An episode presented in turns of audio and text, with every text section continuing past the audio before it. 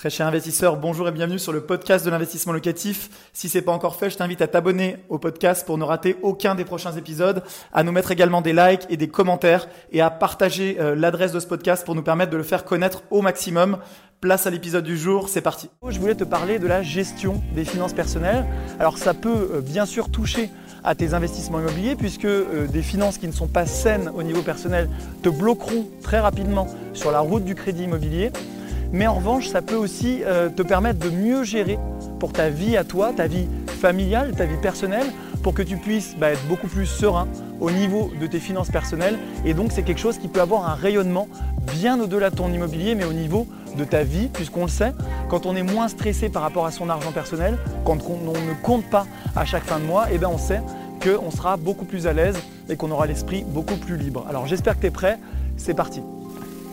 Alors bien gérer ses dépenses personnelles, c'est pas forcément euh, être riche, c'est pas forcément gagner beaucoup d'argent, c'est tout simplement avoir une éducation financière qui va te permettre eh chaque mois d'être beaucoup plus serein pour toi ou ta famille, de pouvoir te faire plaisir et de ne pas être en train de compter chaque fin de mois en, train de te dire mais où part mon argent? C'est tout simplement de prendre conscience de comment tu dépenses et comment tu gagnes ton argent aujourd'hui. Déjà pour avoir la possibilité, et on va le voir ensemble dans cette vidéo, euh, d'augmenter tes sources de revenus, mais aussi de mieux gérer et d'avoir des routines d'investisseurs dès le départ, de manière à ce que l'argent qui rentre sur tes comptes ne soit pas dilapidé dans des choses qui sont peu importantes pour toi. Alors concrètement, ça veut dire quoi? Ça veut dire tout simplement se payer en premier. Se payer en premier, c'est-à-dire que l'argent de ton salaire arrive sur le compte, l'argent de tes revenus locatifs arrive sur le compte, et donc de ne pas se dire, eh bien, euh, j'ai cet argent à dépenser, je dépense tout dans le mois, et puis en fin de mois, te dire bah, tout simplement, mince, où est-ce que l'argent est parti? Parce que j'en ai plus je ne peux plus euh, acheter ce que je veux en termes de courses, je ne peux plus faire les loisirs que je veux parce que l'argent a disparu, il a été consommé je ne sais pas comment. Et donc bah voilà je dois attendre à nouveau que le schéma se répète de mois en mois. Donc que la nouvelle paye arrive qui sera à nouveau dépensée euh, le 20 du mois. Et je vais devoir à nouveau compter pendant les jours restants à partir du 20 du mois ou même par certains à partir de la mi-mois. Il faut savoir que les Français en moyenne gagnent environ 2000 euros par mois. Donc les Français ne sont pas forcément riches. Et pourtant, avec 2000 euros par mois, certains arrivent à épargner, à épargner euh, un pourcentage important de leurs revenus. Ça peut être 5, 10, 15, 20% pour euh, ceux qui épargnent le plus. Et donc avec cet argent, ils arrivent à épargner parce qu'ils se payent en premier. Concrètement, comment ça se passe?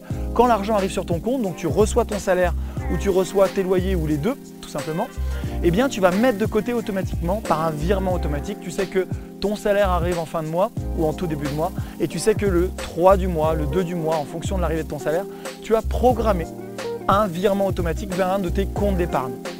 Par exemple, si tu gagnes 2000 euros par mois, ton salaire arrive euh, le 25 du mois par exemple, et donc tu sais que le premier, eh bien, tu as 200 euros, donc 10% de tes revenus qui va partir sur un compte d'épargne. Ces 10%-là, on va voir après ce qu'on va en faire ensemble, comment on va l'investir intelligemment. Ce ne sera pas forcément évidemment sur un livret A qui aujourd'hui ne rémunère plus l'épargne, mais ce qui déjà est important, c'est que tu puisses te dire, oui, je gagne 2000 euros par mois de salaire, mais non, je ne vais pas dépenser ces 2000 euros, ou même certains dépenser plus que ce que j'ai gagné dans mes dépenses courantes, parce que je sais que dans ma routine d'investisseur, si je veux m'enrichir, si je veux pouvoir euh, me sécuriser, si je veux pouvoir mieux vivre aujourd'hui et dans le futur, eh bien je vais devoir mettre de côté au moins 10% et que ces 10%-là, je vais les faire fructifier et l'utiliser pour plus tard. Donc la première chose que je vais te demander de faire, c'est d'évaluer toutes tes dépenses. Tu vas les classer dans différentes catégories.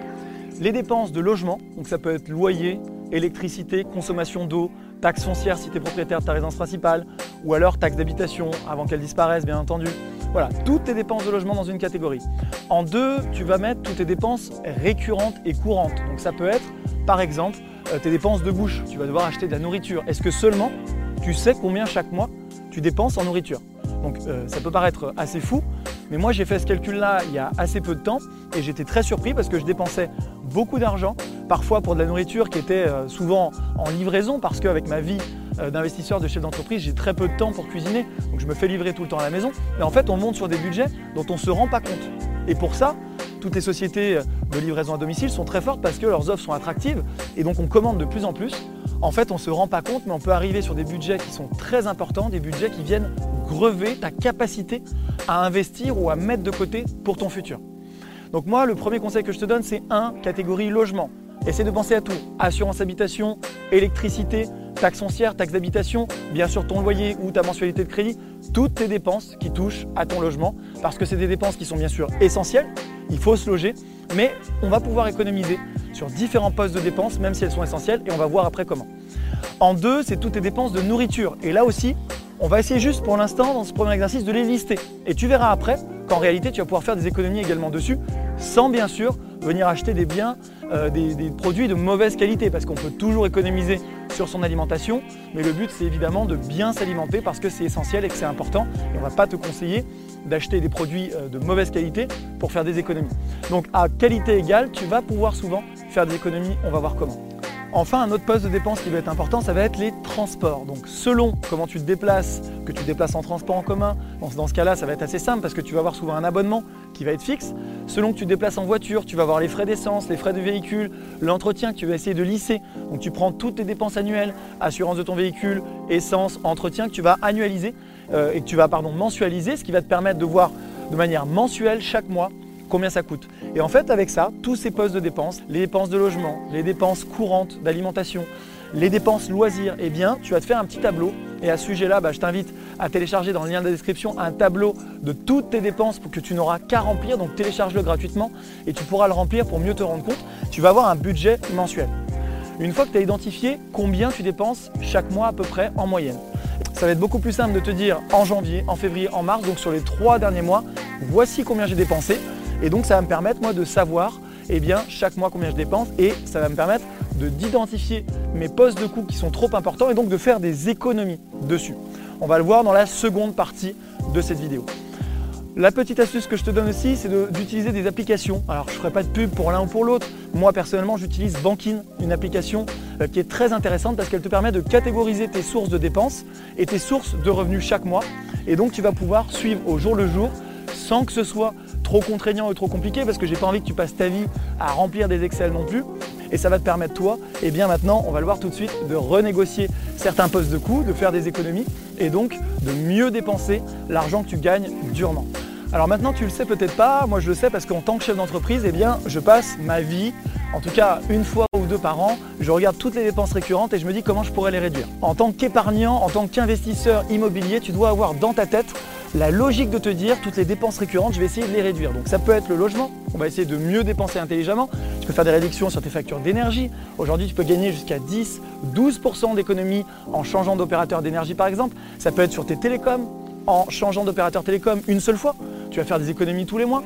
Euh, ça peut être sur ta box internet, ça peut être sur ton assurance habitation. Tu peux euh, changer d'assurance habitation, économiser beaucoup d'argent. Ça peut être sur tes crédits immobiliers.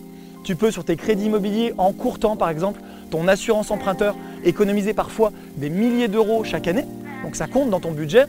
Et après, bien entendu, eh bien, ça peut être sur ton alimentation. Où est-ce que tu achètes eh bien, euh, Où est-ce que tu fais tes courses? En passant sur des courses en ligne et en passant un petit peu de temps, mais une seule fois à essayer de trouver eh bien, les, revendeurs les moins chers. Moi, par exemple, j'achète euh, sur Leclerc en ligne. Eh bien, je peux te garantir que par rapport à avant, quand je descendais euh, dans ma boutique de quartier, puisque je vis à Paris, eh bien, j'ai fait des économies substantielles, parfois 10-12% sur certains produits.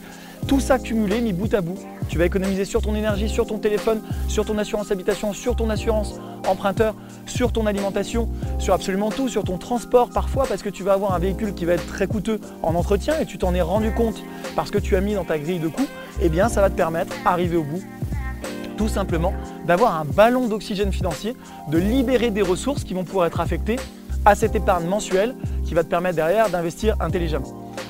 Maintenant qu'on a vu comment tu allais pouvoir économiser de l'argent en renégociant ou en changeant tout simplement tes contrats euh, récurrents, toutes tes dépenses récurrentes, eh bien on va voir comment tu vas pouvoir placer ou investir cet argent. La première chose à faire, c'est d'essayer euh, d'économiser pour avoir une épargne disponible. Pourquoi? Parce que tu le sais, si tu investis dans l'immobilier, nous on explique toujours que oui, on a toujours l'exemple euh, de personnes qui ont investi sans apport à une période donnée, mais aujourd'hui, on est sur une période où les banques vont souvent, voire toujours, te demander un apport personnel pour investir. Donc c'est important de pouvoir leur dire oui j'ai mis de côté, oui j'ai cet apport de 5 000, 10 000, 20 000 euros, ça dépend combien tu veux investir, qui va me permettre moi en tant qu'investisseur de prouver mon sérieux et également et qui va te permettre d'obtenir le Graal, c'est-à-dire le prêt immobilier qui pourra te permettre d'acheter le bien rentable, qui pourra te permettre, etc., etc., de t'enrichir chaque mois avec l'investissement immobilier. Donc ça veut dire que chaque mois, on l'a vu au début de la vidéo, tu vas dire, grâce aux économies que tu as faites, tu vas dire bah, ces économies, je ne les réinvestis pas dans les bars, Je réinvestis pas en achetant des jeux à gratter ou en allant jouer au casino avec mes copains, mais je vais faire l'effort parce que oui, quand on est investisseur immobilier, quand on débute, oui, il faut faire des efforts et parfois même des sacrifices. Il faut être prêt à faire ces efforts-là aujourd'hui pour bénéficier dès demain eh bien, de revenus complémentaires et de se développer un patrimoine euh, immobilier qui va être important. Moi, quand j'ai démarré, euh, je dépensais beaucoup moins d'argent dans mon loisir. Je n'avais pas une voiture comme celle-ci euh, qui peut être absolument géniale. Je n'avais pas un loft avec piscine. Je n'avais pas tout ça. Je dépensais moins d'argent, mais j'épargnais toujours beaucoup en proportion par rapport à ce que je gagnais. Pourquoi? Pour avoir un apport disponible et pour pouvoir réinvestir dans l'immobilier. Souvent les gens me disent Manuel, mais toi qui as acheté beaucoup de biens, comment tu as fait avec les banques? Est-ce que tu étais toujours sans apport? Est-ce que tu as mobilisé de l'apport? Oui, j'ai mobilisé de l'apport. La réponse c'est oui. Avec Michael, on a toujours eu une vie euh, très simple. Même aujourd'hui, par rapport à nos revenus, j'achète une voiture que je pourrais acheter peut-être plus. Je pourrais montrer des Porsche, des Ferrari, j'en sais rien. Je pourrais acheter ces voitures à crédit. Mais aujourd'hui, j'ai choisi une voiture, certes qui coûte cher, mais finalement qui est assez raisonnable par rapport à mon niveau de vie actuel. Et surtout une voiture, et j'en parlais juste avant, qui en entretien, qui en coût de carburant, qui en coût d'assurance, et bien finalement coûte très peu d'argent. Tout ça, c'est des récurrents, donc c'est un, bon investissement pour moi parce que je sais que oui, je l'ai payé 60 000 euros, mais que derrière, je vais économiser sur l'assurance parce qu'elle coûte moins cher en assurance. Je vais plus payer d'essence, je vais plus payer d'entretien quasiment. Et donc, par rapport à si j'achetais un véhicule de sport de type Porsche ou autre qui peut être potentiellement de la même gamme avec la même puissance, eh bien, j'ai énormément de dépenses en moins et c'est autant de dépenses que moi je vais pouvoir réinvestir. Alors toi tu dis mais Emmanuel là tu es gentil mais tu me parles d'une voiture qui coûte cher. Euh, moi je suis pas du tout encore avec euh, ta liberté financière. Comment je fais quand je débute? Ben, Quand tu débutes, c'est peut-être te dire aujourd'hui je roule avec euh, une Audi dont j'ai les moyens mais ça me saigne et ça saigne mon budget en entretien, en assurance, etc. Et ben, c'est peut-être te dire, si c'est ton souhait de développer un empire immobilier, de développer des revenus locatifs qui sont importants, de me dire bah, au début je vais pouvoir downgrade, je vais passer d'une Audi peut-être à une Clio. Mais je sais que je fais ça, je sais pourquoi je le fais. Je le fais parce qu'aujourd'hui, j'ai un mindset d'investisseur, ça me permettre de libérer des fonds qui vont être épargnés, réinvestis dans l'immobilier pour demain m'acheter non pas une Audi euh, qui me met à la gorge, mais peut-être encore mieux, encore le meilleur modèle d'Audi ou alors une autre voiture qui te fait plaisir et euh, qui est peut-être ton rêve aujourd'hui. Donc c'est pouvoir aujourd'hui faire des sacrifices, faire des efforts ou des sacrifices, ça dépend dans quelle situation tu es. Donc c'est aujourd'hui peut-être faire des efforts ou des sacrifices, ça dépend euh, quel est ton mindset, quels sont les objectifs que toi tu veux atteindre, de manière à pouvoir demain profiter encore plus de la vie et avoir une vraie liberté financière. Je voulais juste conclure cette vidéo en reprenant les étapes importantes. En 1, c'est identifier tous tes postes de dépenses. Pourquoi? Parce que comment tu veux réduire une dépense si tu ne l'as pas identifiée comme trop importante, si tu n'as pas identifié que sur ces postes de coûts, tu pouvais faire des économies, et bien bien sûr, tu ne pourras pas. En 1, télécharge le petit tableau que je mets en lien qui te permettra, si tu le remplis, de faire ton budget de dépenses mensuelles. C'est un tableau très simple, hein, mais qui va te permettre d'identifier récurrents et donc de les réduire dans le futur, de voir où tu peux faire des économies et de les réduire. Je te donnerai aussi euh, dans ce tableau-là une checklist des économies à réaliser avec des idées qui peuvent être sur tous les postes de coûts qu'on a vus ensemble pour voir comment tu pourrais peut-être optimiser ton budget s'il n'est pas encore optimisé bien sûr. En deux, c'est se dire que tu te payes en premier. Tu fais des économies. Ces économies, tu ne vas pas les rejouer au casino, à des jeux à gratter, à des choses qui vont te coûter de l'argent. Donc en deux, tu vas te dire comment je peux faire maintenant pour que ces économies réalisées, je vais les réaffecter à mon épargne mensuelle. Et pour ça, je t'invite à le faire dès le départ. Il est très dur quand tu vis et que tu dépenses chaque mois 2000 euros sur un budget de 2000 euros, bah de venir le réduire. Il est beaucoup plus simple de prendre tout de suite, si tu libères une poche de ressources, de prendre tout de suite les bons réflexes et te dire bah, chaque mois je mets 10, 12, 20% d'épargne de côté. Peut-être que oui, j'aurais pu m'acheter euh, mieux, mais je sais qu'en mettant cet argent de côté aujourd'hui et en le réinvestissant intelligemment euh, dans une épargne sécurisée, puis dans l'immobilier ah, en utilisant l'apport et l'effet de levier bancaire, eh bien demain, je vivrai beaucoup mieux. Surtout, je vais atteindre mes objectifs de liberté financière, mes objectifs de patrimoine pour sécuriser pour ma famille, pour moi-même, ou même pour m'acheter, comme je l'ai fait, des jouets. Ça peut être la voiture, ça peut être le loft ou autre. Un grand merci d'avoir suivi cet épisode jusqu'au bout. Je te donne rendez-vous pour un prochain épisode. Si c'est pas le cas, abonne-toi au podcast, partage-le, mets-moi un like. Et tu peux également retrouver plus de conseils sur YouTube avec plus de 300 vidéos de conseils gratuites. En ce moment, une vidéo par jour. Rejoins-nous là-bas aussi et à très bientôt. Ciao